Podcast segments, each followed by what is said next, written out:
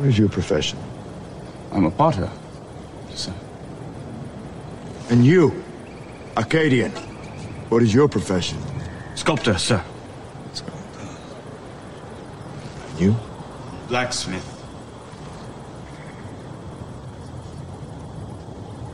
Spartans! What is your profession?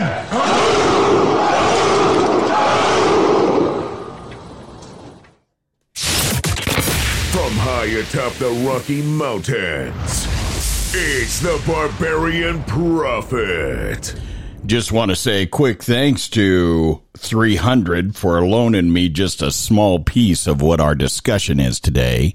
Welcome back, tribe, to the Barbarian Prophet. And I've got to tell you, today is a very exciting day because we're actually having a tribe gathering at my house. So you guys will probably get an onslaught of interviews with people that I deeply admire and I would call my family for starters but it's even more than that, that we are all sunk deep into following Christ no matter what. We are all servants of the King. Today, I have one of the best worshipers I know. Miss Charrisa Smith. So hi, Charrisa. Hello.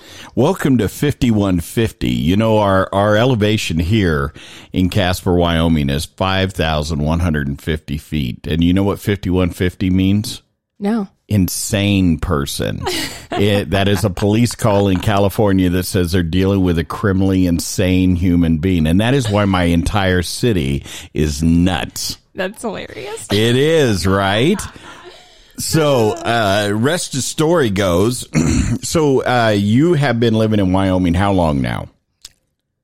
That's an excellent question. I think You just summer, have to go, how many years have I been married? I know. That's what I was trying to think. I'm pretty Scott, sure don't four, listen to this part. four years. So, Four years. Yeah. Yeah. Because I was thinking, yeah, four years. So you've been here four years, and uh, it takes a while to get into rhythm with this state, doesn't it? It does. And but you know the other thing is, I'll say that you are definitely a part of this area, this region, and the reason I say that is because I have watched you go from working with this to where you won't be anywhere else. You Yeah. you are sure. sunk deep into this state, Yeah. and and for several different reasons. Yeah. But the Lord told you at some point you were headed to Wyoming or the Rocky Mountains anyway, right? Mm-hmm. Yeah. So, so what does that look like? oh, I don't, I honestly don't even remember when that shift happened. I just knew that I was not supposed to be in Florida, you know? Right So, now, you were part of a pretty big church down there, yeah, You were- about a thousand members. yeah, and you had a pretty big worship team, mm-hmm. and you were a young person on that worship team. I was. About how old were you when you started on that worship team? I think I was 20. you were twenty. Yeah. You, yeah, that is that's pretty young. And it, so, tell me, what did that look like to worship in front of a thousand people? I mean, did you ever really care? Um, it was it was interesting because when I began um, leading worship, I was not in front. I was in the choir, and so um, back in the choir, I I remember the transition was my relationship with the Lord was developing, and so I had this. Um, I don't know. I'm kind of nervous right now, so I'm like, I'm like feel stuck in my chest. But anyway, uh, I um, when I started worshiping, I I wanted to be in front because I had led I've led worship since I was 11 years old. Yeah, that's more where I was headed because that's when you said 20. I was like, man, I, I think you've done worship more than Oh that. yeah, But yeah, okay. But I so did you started children's ministry worship from the time I was 11. Right. So I I was in front of large crowds when when we had VBS we had like 400 kids. So I was leading 400 kids in worship from the time I was like 12, 13 I believe was the first year that I did it myself like I was the leader of the children's ministry worship team Right. uh, for VBS and regular children's ministry. Wow, 13. Yeah. And Wow. my the funny thing is that my dad was the one who said, "Oh no, this year Charrisa's going to do it because he had been children's pastor for two years at that point, and he's like, "Nope, you're supposed to be the one to lead worship." And at the time, I had always been the side person. I'd always been on the dance team or whatever the worship team, but I'd never really been in charge or led anything. And for my dad, he saw that in me, and he was like, "This is something that you need to do. You need to be brought out to the front." And so, um, yeah, that's when I began, and then from there, it just progressed. So, So what are uh, when you take a look at music? Uh, how, what kind of music do you try to select when you're doing that? I mean, you've been doing this for a while now, so when if you're picking a song, do you pick? Do you let Holy Spirit pick? How does it end up working for you? Because you've done worship even in your own home, where you just take off and you start worshiping. I think it's um it's been a progression of maturity. Like I think all things in the Lord are. And it started out where I just chose chose songs that I liked. Oh, Right. I like the sound of this and oh that makes me feel this way and oh I feel closest to God when I sing this way. But the the more that I um develop with the Lord or walk with the Lord, the more I am concerned about what He wants. And something that hit me in that interview that you sent me was that It tell the interview who was that? um I don't know how to say her last name. Uh, she plays for Bethel. Yeah, though. Steffany. Steffany. That Steffany. I don't know how to say her last name either, but Okay, I, I'm it starts with with a G, and I love some of her songs are one of my favorite, some Right. of my favorite songs. But she she just gets right into the presence. And one thing that she said that really hit me was, "Do we even ask?" Grit Singer. I do Singer? remember it. Okay, Yeah, Thank I you. just had to think for a minute. Steffany Gretzinger. I Yeah. always butcher it, so I never want to say Oh it. no, you're okay. I'm I- hanging out with Germans nowadays, so I get to learn things like that. Gretzinger, yeah, sauce. Okay. But one thing that she said was, "Do we even ask him what songs he likes?" Right. You know, do we even say, you know, Holy Spirit, Jesus, Father God, what what songs do you want to hear today? What what what what will bless your heart today? Is the song is it about him? Are we singing, you know, um, just about his attributes or what we can do for him, or is the song something that touches his heart and blesses him? Right. And that that is the biggest thing that I was noticing in worship this past week at my church. Just having that in the forefront of your mind, going from a song that you can feel the presence of God like leaning towards you. You can feel him hovering over the room because he so enjoys, he inhabits the praises of his people. And so he is inhabiting, you can feel him leaning in like he's enjoying the presence. He's enjoying the praise. Right. And then you can feel him sit back, right. almost like pull away from. He's like, oh, well, now you're singing a song about you. And then when you go back to that thing that, that just grabs his heart, it's not that he doesn't enjoy his children singing, he does. Right. But it's this um, act of we're, we are touching the, the heart of the king. Right. Well, you know, when, when you touch on that uh, Psalm 22, uh, that is one of the things that when David was writing all of those, because that quote you just gave with Psalm 22, verse 3. And and one of the things that happens there is that uh, you know, and another one is is uh, uh, when the people called by my name will humble themselves and pray. You know, when we when we start taking a look at that, it is about preparing our hearts to serve Him. Mm-hmm. Right? We we sometimes forget. We get to singing about how much He's done for us. Us, we have a tendency, or at least what I have seen in churches, to where we celebrate so much about what He's done for us, which isn't a bad thing mm-hmm. but is it a God thing? And we celebrate so much that the next thing we go, are we here to minister to the Lord for this short period of mm-hmm. time, or are we here ministering to ourselves to reassure ourselves? And, you know, humility is a very, very tough thing. But I, I you know, that's one thing that uh, I've admired about several worship leaders is when you see that one that truly walks in a humility before the Lord and just everything you just described about how you approach it and how you do that is one thing I've always admired about you is that you just surrender yourself into the moment and uh, what I would speak out over your life right now, just so you can listen to this podcast. You know, listen to this podcast, Charrisa, this one Yeah, I know. I know. on your way back and forth to work is that um, you know you have to realize is that when we there there's a piece in uh, the Passion Translation, and I'm trying to I'm not calling up the address right now, but there's a piece in there that says worship until you become the worship. Mm, yeah.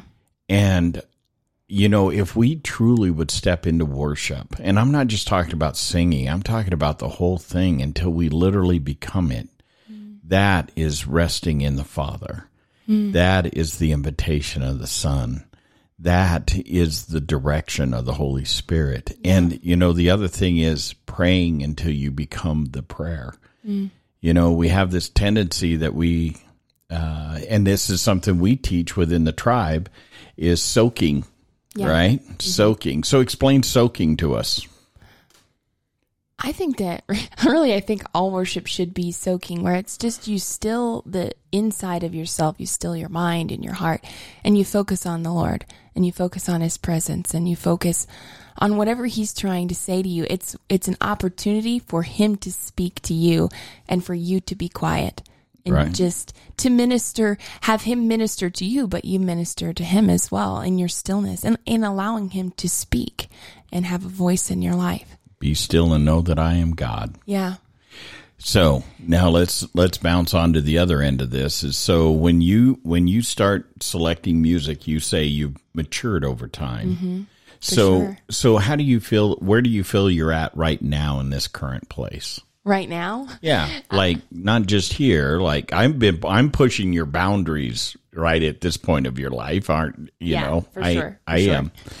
that's part of that's part of being Bert's friend. You- Yeah, it's one good. of, one of the things I found funny that you said to me one time was, uh, you know, it always amazes me, Bert, that you say do it and everybody says, okay, let's do that. yeah, no, it's it's true. That's having a prophetic gifting. There you go. Yeah, Is this is the direction we need to go. And everybody goes, do we ever falter in it? When we head, when we, when we pursue after what Christ has said, hey, go this way, and we all start to pursue it, do we mm-hmm. not see change lives and change things all the way around, especially within us? yeah. Well, going back to the songs that remind us what God has done for Yeah, us. Yeah, let's do that. because I I do think that there is a place for those songs. And Mm. because it reminds us there's a point where we forget. We're Mm-hmm. like the sheep that go astray, each of us our own way. Right. you know? Right, right. And Prodigal sons. that's right. And I feel like those songs that remind us are supposed to focus our hearts and focus our minds back on the goodness of God, back on his character, back on his his person and his faithfulness. And once once we come back to that place, then out of that place we're able to worship. But those kind of songs like you said can't control the entire environment. Right. We can't stay there. If we're staying at, oh God, you've done this for me, you've done this for me, then we're we're getting into that prideful or or it's all about me stage, which worship should never it, it just can't it can't be that Right. because we're like you said coming to minister to the heart of God. Um, but in in song selection, I would say I, I'm still not. I, I don't feel that I'm fully there yet. I, I'm going to get there. But I think it's yielding to the Holy Spirit and saying, Holy Spirit, what is it that you want to release in this room? What do you what do you want to release over us? And um, I wrote something the other day that I thought I would read, but um, While you're digging for that, oh, you got it. Go I ahead. got it. Yeah. So, uh, knowing Jesus is the best form of inspiring worship. Seeing his face is the purpose of praise. Touching his heart is the pursuit of worship. What songs does he enjoy hearing? What music is his favorite? And I just feel like that's the whole purpose. If the whole purpose is to experience him, what is going to draw him in? What does he want to hear?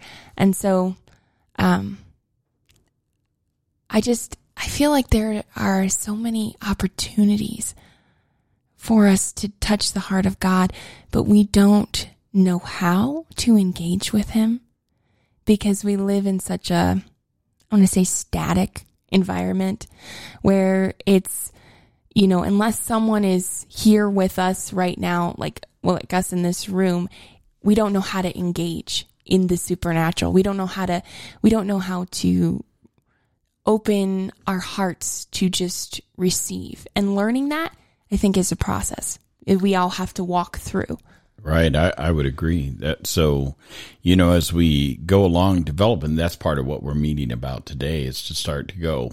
What are we seeing for our future? Uh, we're living in a world that you, the, I think you probably tagged it better than I've heard tagged at all. Is we're living in a world full of static yeah to where what is happening with uh, everything is just background noise. I mean, everything, even even in within the church system, there's so much that everything there's people in combat there's just all this garbage really it's Yeah. just garbage And we get it from social media to YouTube to TV shows. There's so many things to, that to uh, talk shows and to Podcasts. podcasts Uh, but there's so many things that fill our mind. And I, I've been amazed because over the last two years, the Lord has started to weed me out, weed some of those things out of me Right. to where I'm not going them for, to them for my entertainment or my, you know, oh, I have a f- spare minute. Let me watch this thing on YouTube or let me go to this and listen and listen and filling your head with all these things. And when, when you take a step back from all the noise, it is amazing how clear the voice of God becomes. Amen. Because all of those things are speaking subliminal messages that are soaking into your brain whether or not you realize it. The music the the um the podcasts the shows whatever. They all have messages that are just being saturated into your mind as you let it continue to come in. And when you just step away even if you step away for just a day or two days, the voice of God and the supernatural becomes suddenly so very clear and real. That static disturbs all of that noise. It just becomes a constant noise so that you're not able to receive as easily.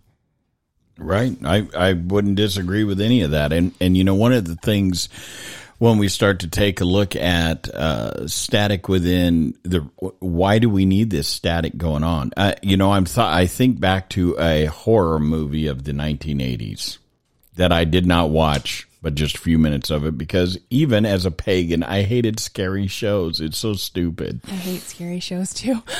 there was a movie called poltergeist I th- I've heard of it, and I've never Okay, seen and it. there and there was a scene in that movie, and everybody right now is like, "Oh, I remember that show." And there was a scene where the little girl is looking at the TV, and there's nothing but static behind her, and there's people trying to talk to her through it. Right? Pretty horrifying, correct?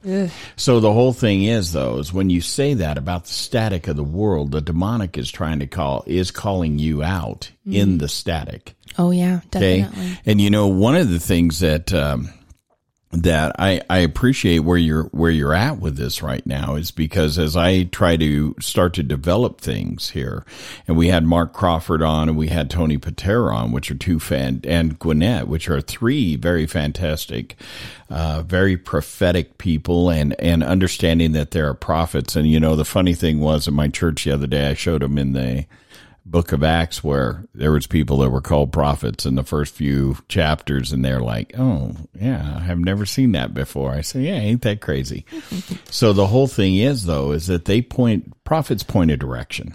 Yeah, they don't tell you the future. They mm-hmm. point a direction. The lord says hey everybody's going going to the left and everybody says okay let's go left. And then he says hey we're going up and over that mountain. You're like oh that mountain don't look fun. Let's let's do it.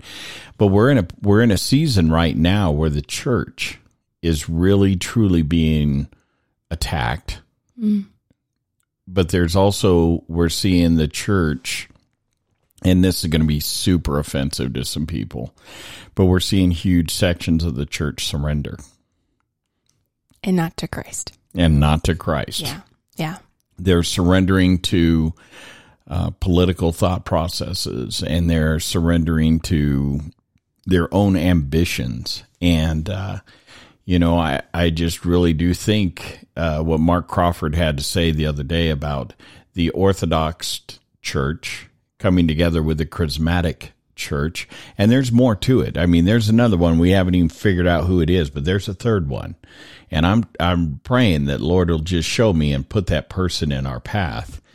And, uh, it, then um sorry he just you know how that works um so uh as he starts to show us some things uh that we uh just prepare our hearts but i think the greatest thing that we could do for battle is worship Yeah.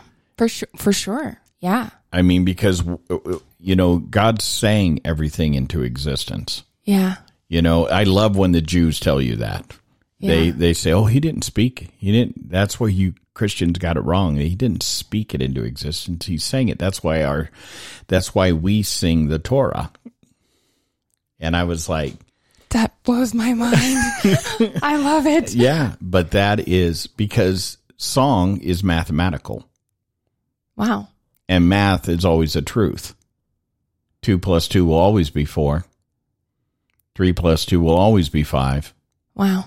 okay Yeah. So, and then how do we end up even looking at the strain of our DNA? Not to go, this is a me and a Mike Bingle Davis story, but when we start taking a look, then when you take a look at that math, every, the DNA of everything is based on that math. And they did a really cool thing here years ago, and I'm totally off topic, but they did a really cool thing here years ago where they took all the DNA strands of things, like a lion, or they took a DNA strand from a rabbit, and a musician said, "Hey, let me put that to music." So he took the he took and converted the math into notes, and when he started playing it, the rabbit sounded like a scurrying rabbit, and the lion sounded very aggressive because it's just in our when we say it's in our DNA, it's how God created us. Wow. That's why you're who you are and created in the way that you are supposed to be.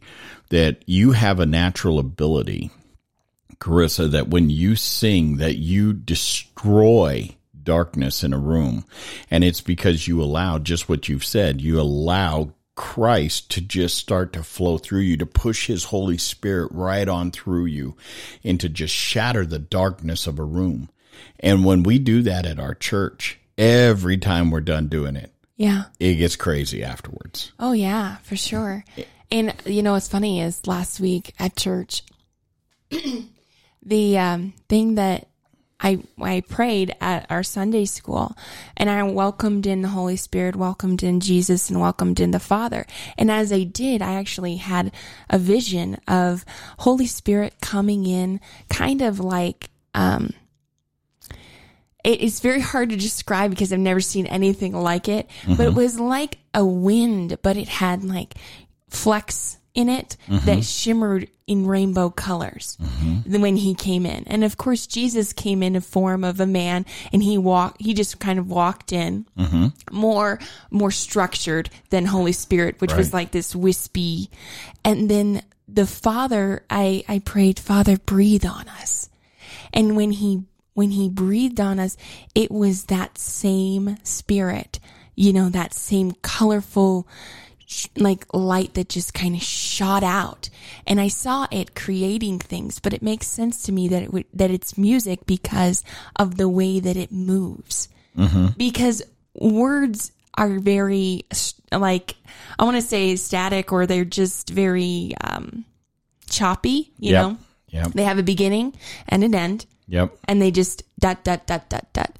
But music is wave, you know. And, and when you watch, um, when you watch light waves and you watch things like that, you you can Key see. thing you got right there is the light because Jesus is the light. Yeah, and and so you see that that music it is that that when you sing it is a wave, it's a constant. It doesn't there is a beginning and an end, but between there is a movement. Right. And so the fact that the the breath of God is a movement and the word of God is a is a motion makes so much sense to me and it makes me excited because then I'm like, "Hey, I can do that. Right. you know, like we talk about speaking and oh, you need to speak the word and you need to declare the word over your life and and sometimes I feel like there's a beginning and an end to it. You say what you need to say, but with music the spontaneous, the prayers that can come out of music and the and the de- declarations that can come out of music are something that are continuous. They don't. They're they're a movement, a, a pushing, and um, like I, I just think of like I sing a hallelujah. That song birthed out of their prayer for a dying child, Right. And then out out of that comes a movement. Then everyone's singing it because it's this this push against the darkness Right. that that creates life and creates They breakthrough. started the note and then it kept a wave going literally around Yeah. the world with that song. yes And you know, Mark Clark often says that uh, you know when when we love a song, it's because it had an effect on us. Oh, yeah. And he says so. We're constantly trying to recreate it, and in which he is correct. And but I'm thinking as you're talking right here, the reason it has an effect on us because we're supposed to pass it on. Mm. We're supposed to gather that boom, and we're that next wave. yeah Okay. We're, make it continuous yeah, to make it make it flow. So now I'm going to compare it with some crazy stuff. Are you ready? yeah i'm ready Okay, so the liturgy. which i love Yeah. now, yeah. And bear in mind, you don't go to a liturgical i church do not except for when you're with me. yes Okay. You go to a non-denominational I do, church. yes. And uh which we it's great i love it yeah. it's wonderful right. but i just love i love the liturgy because it flows there is a mo- it's a movement Yeah. of its own it it has a life Well- and it flows when I first started into all of this is it has always been I pray.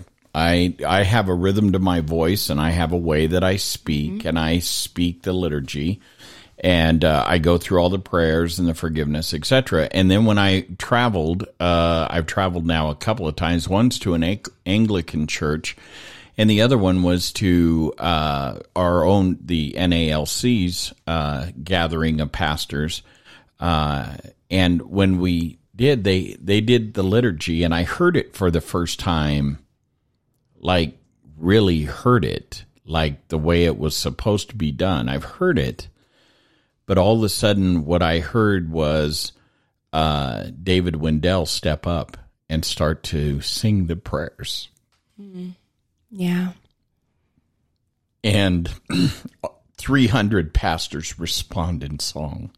And I was like, whoa, whoa, what is happening here? yeah And it changed the whole atmosphere of the, of the room. That when they went through that, that it just, it ignited all of their hearts. And I was like, whoa. So when I was with the Anglicans, you know, and they were doing that uh, in uh, out in uh, Pennsylvania, they would do that, but most of the people did not quite know how to respond. But then I started listening to a couple of different things that they would do to try to help the the group. Uh, they had this one very young uh, pastor, and she said, uh, "I want all of the women to do this section." And all of the men to do this section, and mm-hmm. just getting men and women's voices. It didn't matter whether you were good at speaking, good at singing, or whatever. Mm-hmm.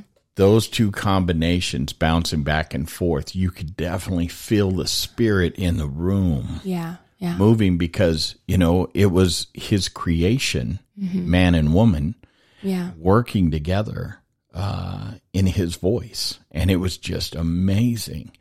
And I, I think that we're headed towards this time to where the liturgy and uh, the charismata, the the charismatic, they it's going to collide. It's the great convergence, you know, and that's you and I have been talking about this for a while.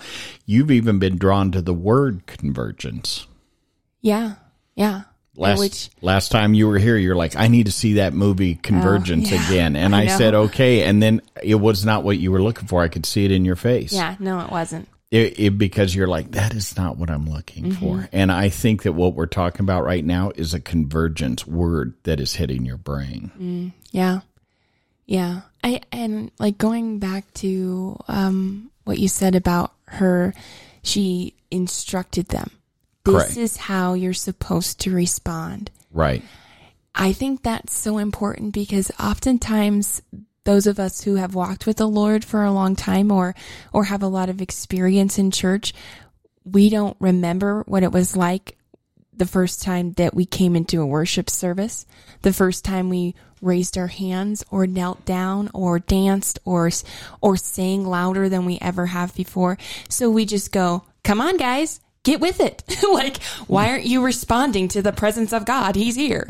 and um I think it's it's something that we we miss of like this is how you can respond or do this. Right. And when people um when people are given permission, hey, it's okay for you to raise your hands, even if it's about waist high. Yeah. Or it's okay for you to sing loud, even if you don't have the best singing voice. God wants to hear your voice, and that's who you're singing for. But just bringing that to light allows people to engage with God in a way that they have not before been able to or or allowed themselves to because oh well I don't sing very well and I'm not very musically inclined and I don't have any rhythm so I'm not going to dance I'm not going to clap I'm not going to sing because I you they put all these limitations on their ability instead of being like hey you know what? I don't care if you clapped a beat off. Who cares? Just you are expressing your heart towards God I'm going to tell you two of the most incredible things I ever saw for worship. Okay. And I've been around a lot of worshipers, man. I've been around people that are professional singers, the whole nine yards, and it's always been awesome. But uh there was a I'm going to call out his name. I don't even know if he's still alive. Are you ready? His name was Thomas Cross and he was a Methodist preacher, okay? And I know I know he isn't around here anymore. And he was this and there's several people listen go, "I remember Thomas," right? But he had uh he had an incredible desire for the Holy Spirit. I mean, he just was filled with him and I'm like, "Huh, you're you're a Methodist pastor. This is very interesting. But he preached with fire, man. I mean, when he would preach. And uh, so uh, here was the deal. We are at this huge gathering, and there's probably 3,000 men. It's a men's gathering, okay? There's 3,000 men up at the event center. And they start playing music, and he is down front. And when he starts doing this whole little dance routine that he had. He was the most awkward looking person I had ever seen dance in my life. I'm like, oh my gosh, he every white gene in that man is fully alive right now. And I love it it was the most beautiful thing I ever seen Yeah. because he did not care about what anybody thought or anything else. He was dancing for the Lord and Yeah. he was praising him with all his might. Yeah. And the second one was I was uh, I was teaching a class at a um, at a school of prophets, and during the course of that, what ended up happening is we have uh, the Grusendorfs are playing. They're incredible musicians, and they're playing and they are singing and they have this wonderful song going. It's so wonderful I can't even remember the name of it. so they have this wonderful song going and all of a sudden there is this super flat voice that just starts raising and singing and I'm like who is making that noise? I mean, I literally stop what I'm doing in the back of the room mm. and I'm kind of looking around. I'm like, where's it? It's, I thought somebody was mocking them. You know what I mean? Yeah. And I was like, what is going on? And as I look around, I see this little gal. She's all of about four foot 11, no joke. And, uh, she is worshiping God head to toe. Yeah. She was 20 foot tall in that moment. And as he was pouring through her, her, she did not care what her voice sounded like to anybody else Yeah. because she was giving over every little fiber of her being into God. Yeah. Into the full Trinity, into surrendering yourself into every aspect, saying, Fill me with your Holy Spirit. Mm. Jesus, my love will never, ever be more greater than it is because you love me. And that the Father has created me for this moment. And you could see it in her to where it literally reduced me to tears watching her.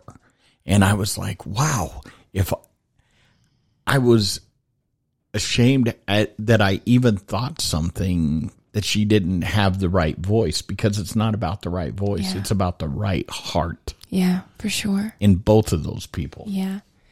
Yeah. I- I've told I've told at least two people. I said, don't care about what you look what you look like when you worship God because nobody's going to be looking at you.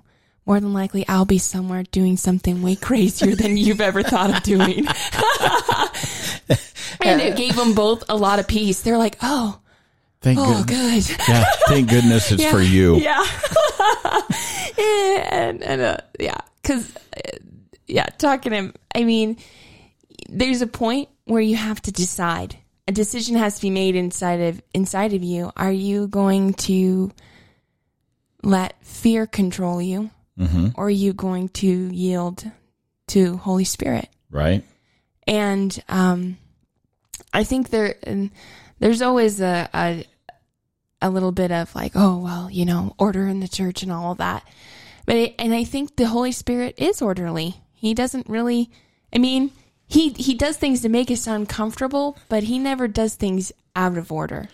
Right. And it all it always depends on the church building you're in. I Yeah. have I have one reaction to the Holy Spirit in uh, my Lutheran church as I do at completely different at Potter's Yeah. house. Yeah, for sure, for sure. You know, because what is acceptable in one place may not be in the other, but the Lord de- never ever causes a distraction where you're Yeah. the focus. He should be the focus. Yeah, yeah, And when you're with a bunch of people that worship the way very some very free Mm-hmm. uh, in their worship that way, then there is no um, yeah. yeah, you just kind of fade away, man. Yeah, You are- exactly. It ain't it ain't about you. It's about him. That's right. And I do think though that fear plays a lot into uh, a lot a lot of areas, but Right. in in the area of worship, that a lot of people are just afraid, Mm-hmm. and and I don't even know if we truly understand what we're afraid of. You know, if if we know, oh, I'm I'm nervous about the people around me and what they'll think if I raise my hands in this church, Right. Or if if they're afraid of actually experiencing God, Right? you know, and experiencing his presence and his power. I know that for me, that has been a fear that I'm like, I'm going to get this close, but I'm going to stop right here Right? because you kind of, you scare me. Right? Which I, in some ways, I think that's a little, it's healthy, but it's also uh, something that retracts Right. from, holds me back from experiencing the fullness of God. Well, you know, in in one of those things is that um, I would wonder if uh, our fear, uh, it- what does cause fear to start to rise up in us? When I have, do I have fear of how people are going to react to me? So that's an un, an unnatural fear of man, or do I have a fear that I am not good enough for God because that's against His word? Yeah. I I think our greatest fear is freedom. We talk about it For day and night. Hey, man, we'll kill you if you tell us we ain't got it. I mean, we will go to war. Yeah. But at the end of the day, what does freedom truly look like? True. How- That's, uh, go. That's a good question. I think I think that freedom is scary because all the boundaries that have held us in place, you know, oh, this is how I structure my life mm-hmm. with these boundaries. Freedom means no boundaries.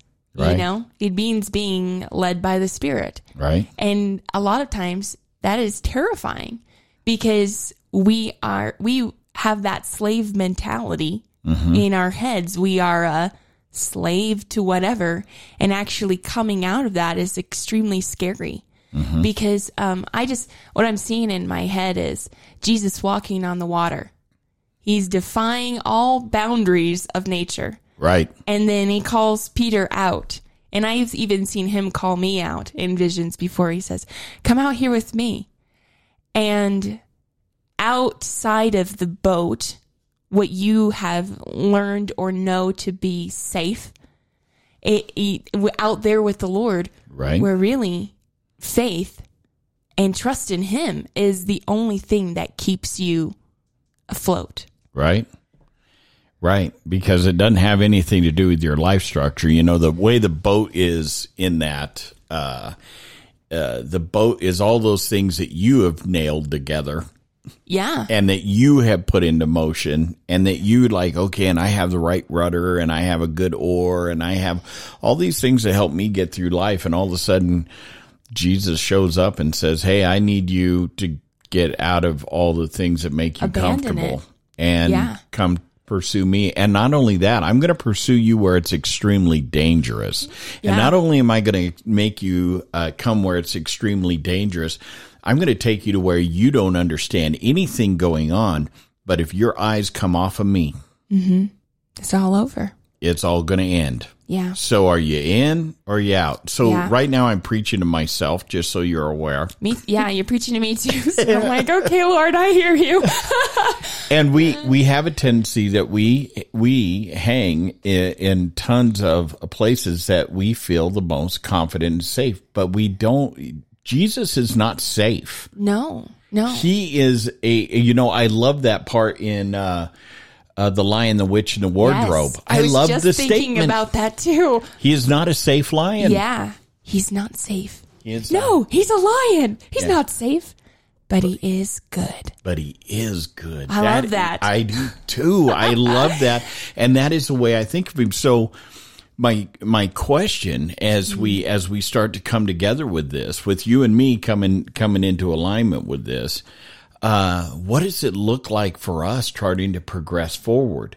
I mean, is our eyes going to be fixed on him in order Mm-hmm. Yeah. to shift the things that he wants shifted? Or is he going to call on somebody else? And I'll take you to another scripture for that.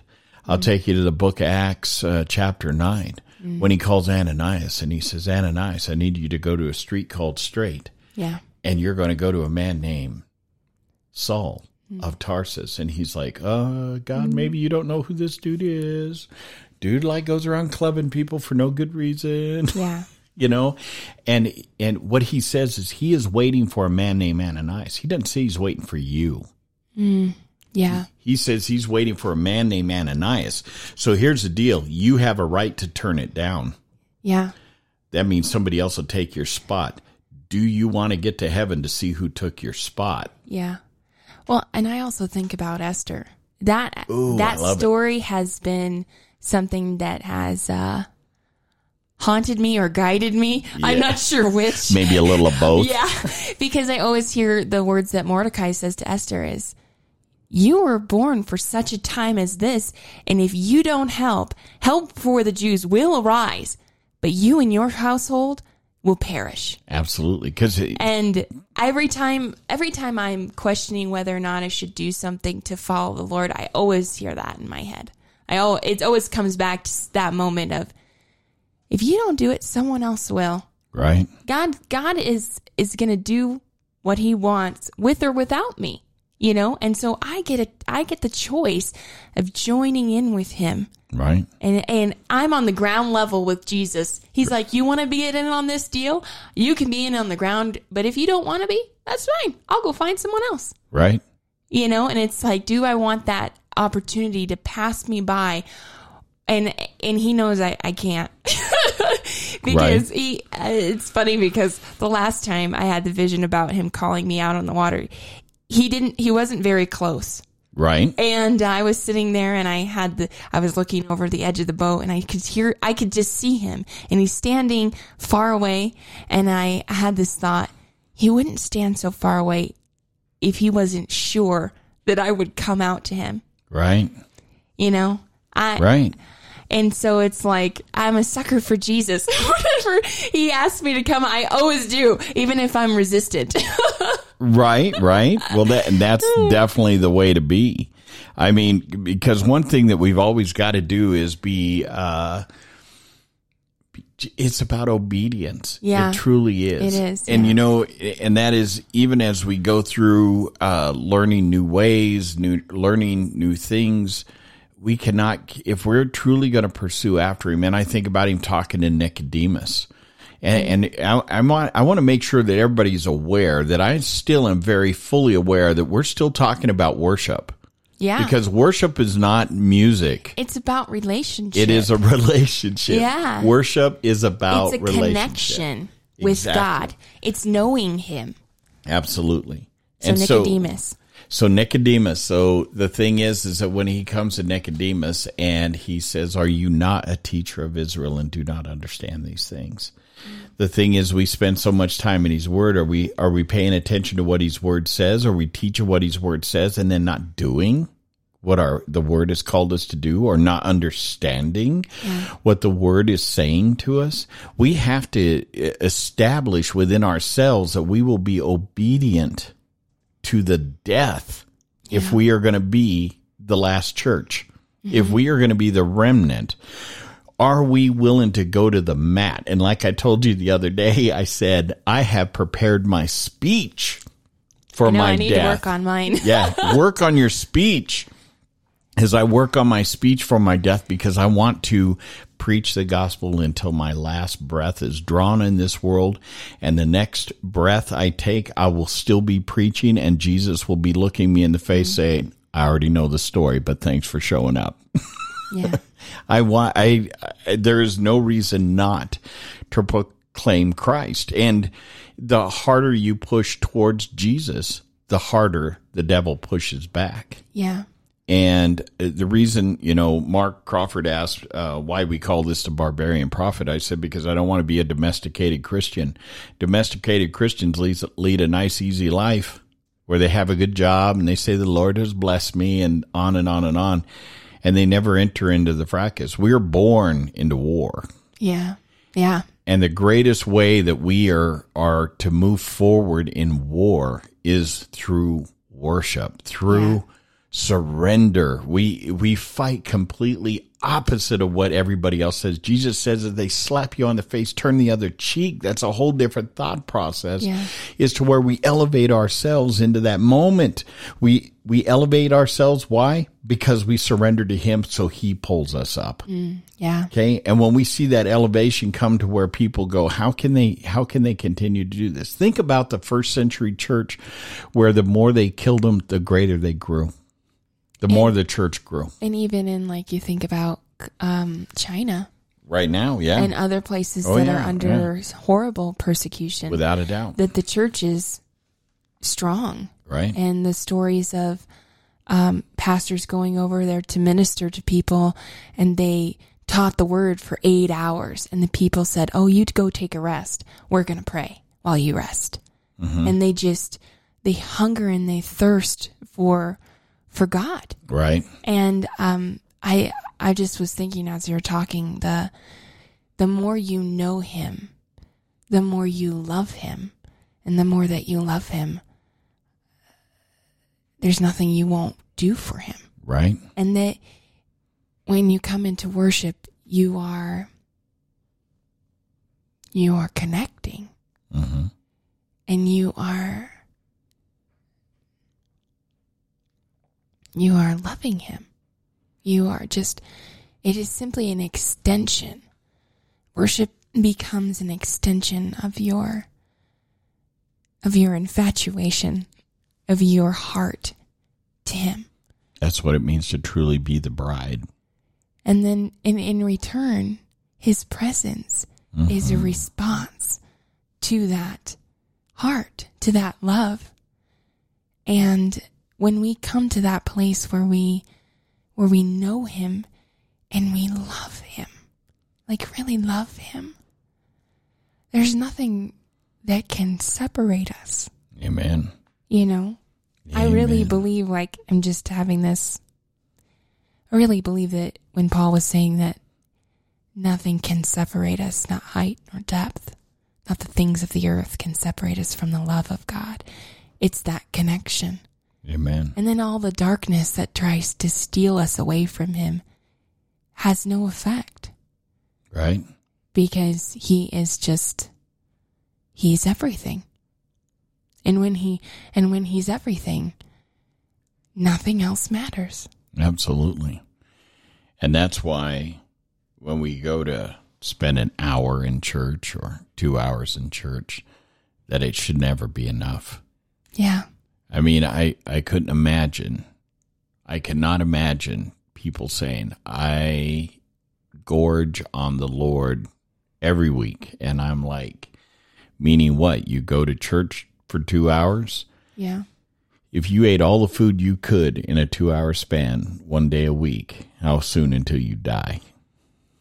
Yeah. If we, we have to spend our time soaking and preaching, that's why I never give up preaching every day and all the time. And my wife will tell you, uh, well, if he's in Walmart, we know it's going to take an extra couple of hours because he will speak to somebody about something. So, Yeah. and, uh, you know, I know that the same is true of you. You have people to come and visit you at your job just to share in the word of the Lord.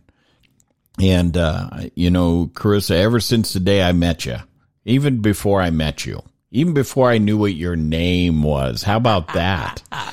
but I knew what your face looked like because your your husband had shown me a picture and he didn't have dating you in mind at all. He looked Nope. he showed me that picture and I said, "Who's that girl?" And he goes, "Uh, I think her name is Charrisa." And I said, "Oh, okay. So Charrisa. Okay." And he goes, "Why?" I said, "Oh, nothing." So Christy looks at it and she goes, hmm, pretty girl. Yeah.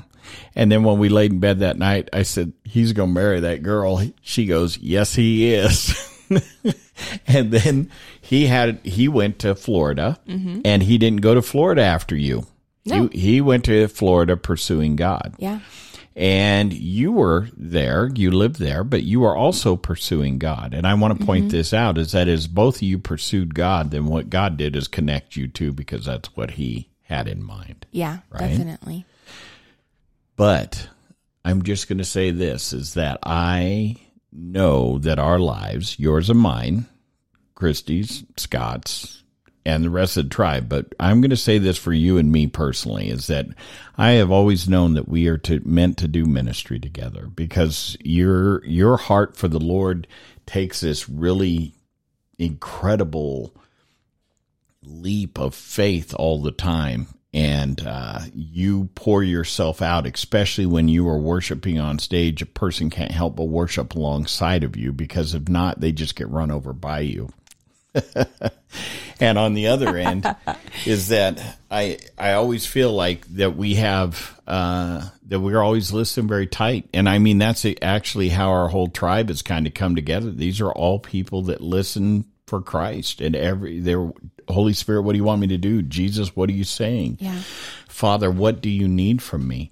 I mean, we just don't let anybody in. I mean, let's be honest about it. We don't. Yeah. And the reason we don't is because we don't want the white noise. Yeah.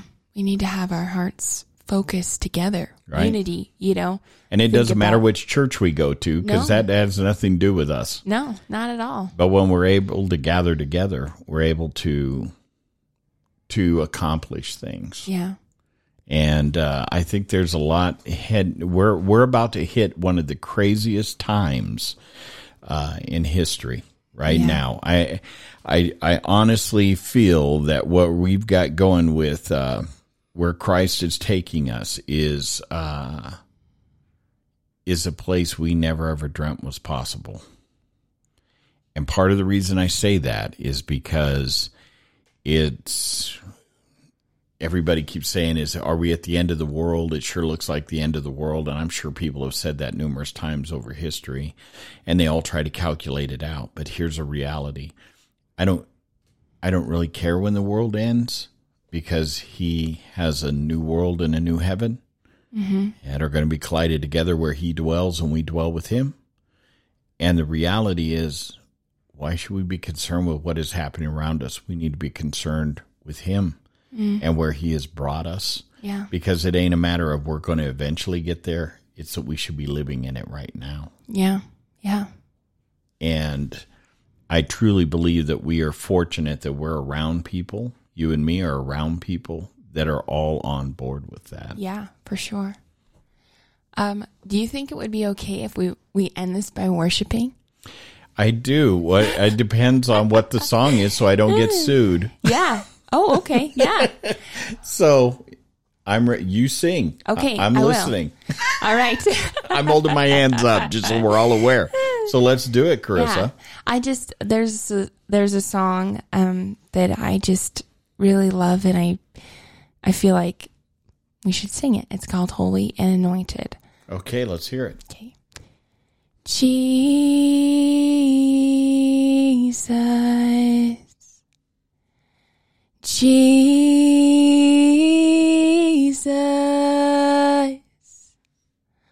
Holy and anointed one.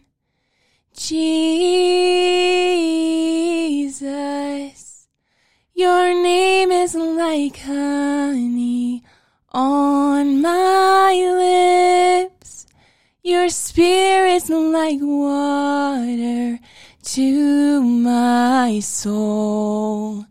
Your word is a lamp unto my feet.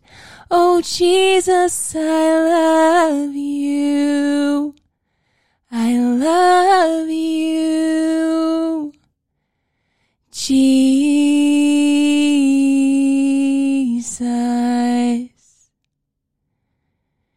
Jesus.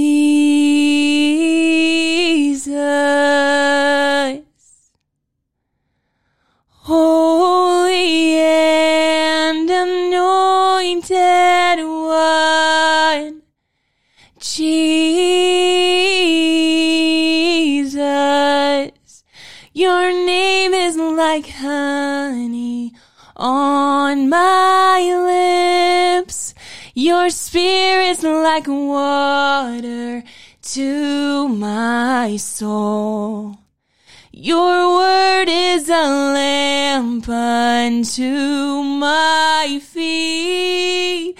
Oh Jesus, I love you. I love you. Oh Jesus, I love you. I love you.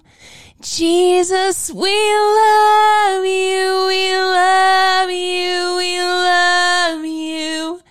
Jesus, we love you. We love you. We love you. Jesus, we love you. We love you. We love you. Jesus, we love you. We love you. We love you. Your name is like honey on my lips. Your spirit's like water to my soul. Your word is a lamp unto my feet. Jesus, I love you. I love you. Oh Spirit, we love you. We love you. Oh Father, we love you. We love you. Jesus, we love you. We love you. We love you.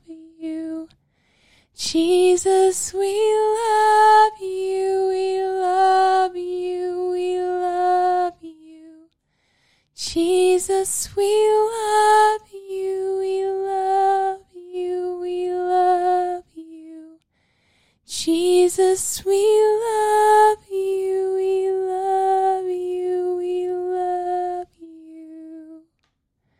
And I just feel like the Holy Spirit wants to release over you the the love of God. That you would just feel it pour over you right now as you listen, that it would fill your heart, that your heart would be filled with joy, and you would be filled with reassurance that not only is Papa there holding you with his, his arms stretched out, ready to receive you, not only is Holy Spirit wrapped around you like a like a blanket or like a, a warm coat, but Jesus is waiting as the bridegroom, at the end of the aisle waiting for you. And he is so, I just feel an excitement and a, and a, a release. You are allowed to be the, the part of the body that you are called to be. You are allowed to be a part of the bride of Christ, and you are not only allowed to be a part, you are allowed to love your Savior, Savior passionately and affectionately. You are released to be worshipers that seek not the hand of God, but seek his heart, seek his face, just to gaze on him and to know him intimately, to experience the love of God in a way that you have yet to experience. I release you in the name of Jesus to be the bride, to be the remnant, to come to him, drawn by his heart, wooed by his spirit, held in his love. I release you to be the bride. Amen.